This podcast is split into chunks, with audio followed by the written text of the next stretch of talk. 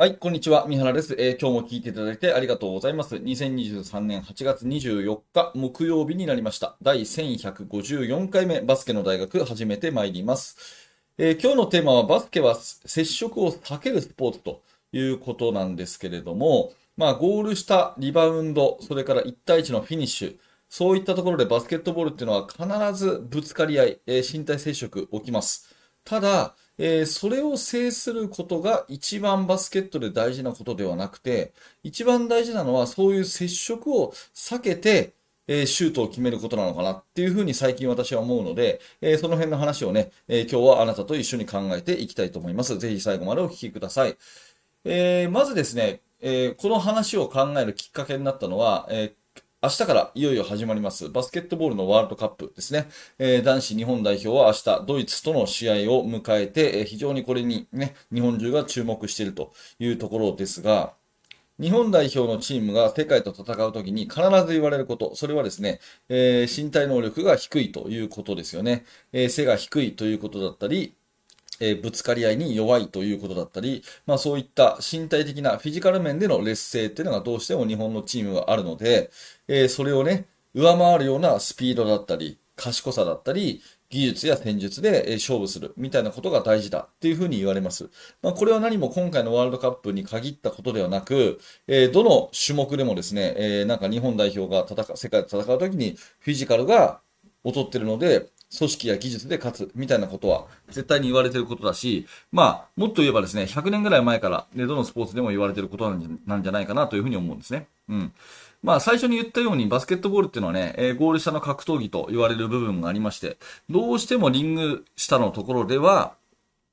リバウンドの争いだったり、それからポストアップ、そしてドライブしていった最後のシュートのフィニッシュのところで、必ず体のぶつかり合いっていうのが起きるんで、えー、それに負けない、それを制するっていうことは決定的に大事なことなんですが、まあそもそもね、えー、競技の成り立ちっていうことを考えたときに、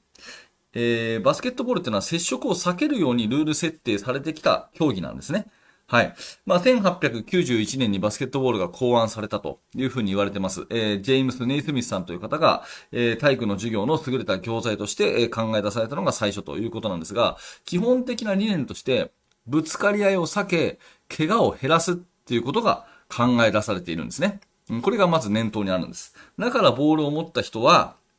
え、ラグビーのように走れないし、えー、ボールを持った人はですね、えー、まあ、接触を避けるように、まあ、ファールという、うん、厳しめの規定があるわけですね。えー、ハンドボールだとか、それからサッカーにもファールはありますけど、明らかにバスケットボールのファールの基準の方が、まあ、厳しいですよね。ちょっとでも身体接触をしたらファールっていうのは、サッカーやハンドボールに比べると、全然こう厳しい。ラグビーなんかに比べると、全く厳しく、まあ、あの、ある意味で身体接触をね、えー、させないように、えルール上されてるわけですね。で、リング下ではどうしてもそれでも、まあ、あの接触が起きるんで、え3秒っていう制限区域を設けて、えそれでも身体接触をさせないように、えルール上しているというところがまず歴史的背景としてある以上、身体接触にを制するというよりは、身体接触を避けるようなですね、えチームの方がバスケット的には強いっていうふうに言えるんじゃないかなっていうふうに私はすごく思うんですね。うん。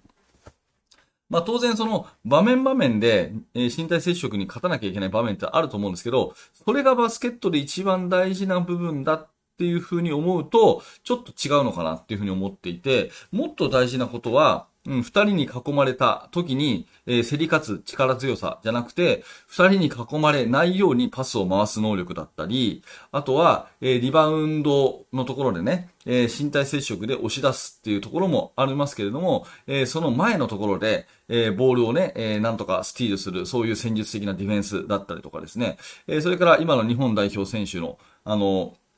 まあ一つのね、スローガンにもありますけど、スリーポイントシュートですよね。えー、相手のディフェンスが狭くなってくる、ディフェンスが密集するところを避けて、えー、ノーマークの人がアウトサイドシュートを決める能力だったり、やっぱり身体接触を避けるっていうところになんか技術の発展があるような気がするんですよね。うん、だから、まあ、ウェイトトレーニングをしたりですね、それから、えー、1対1の練習、ハードにやったりして、えー、フィジカル面を鍛える。これ絶対必要なことだと思うんですが、まあ、それだけにですね、時間を費やすと、あまりこう、技術の向上が図れないんじゃないかなっていうことを、最近私は指導者として考えるわけです。うん。なので、ぶつかり合いは大事。ね。1対1も大事。だけれども、それだけがバスケットボールじゃなくて、まあ、それはあくまで補助的なものであって、本質的なものっていうのは、いかに身体接触を避けるか。ね、えー、囲まれたらそれをぶち破るんじゃなくて、囲まれる前にどこにノーマークがあるかを見つける能力だったり、えー、ディフェンスが狭かったらそこで勝負しない、え、広いところにパスを回す能力だったり、ね、えノーマークがアウトサイドシュートを決める能力だったりすることが一番重要なんじゃないかなっていうふうに思ったりしています。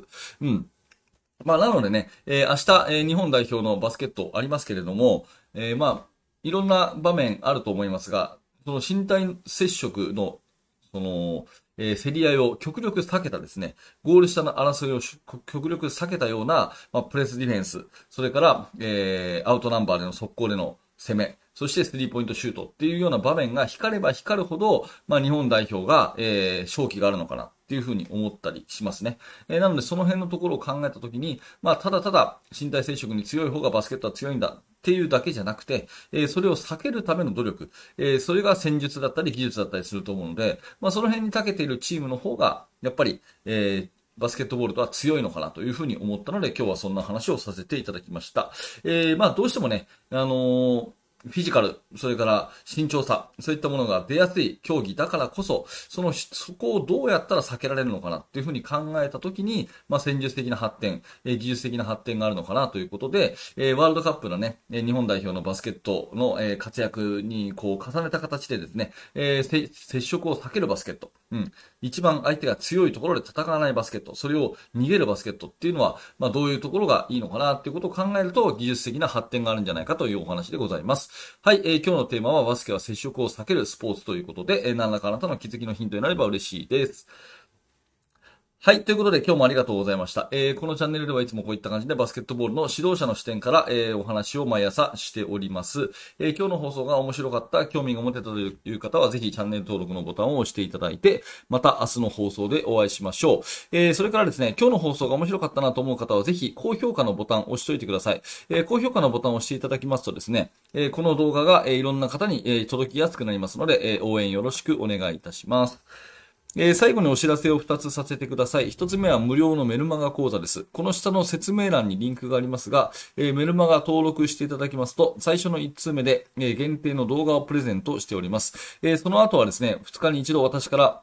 いろんなコーチングのアドバイス、メールさせていただきますので、えお気軽にメルマガの登録をよろしくお願いいたします。えそれと、え YouTube メンバーシップの方では、えバスケの大学研究室という私のオンラインサロンで、え投稿している記事を、特別に、え音声講義という形で週に2回配信しております。えもし興味のある方は下の説明欄からバスケの大学研究室、または YouTube メンバーシップ、え覗いてみてください。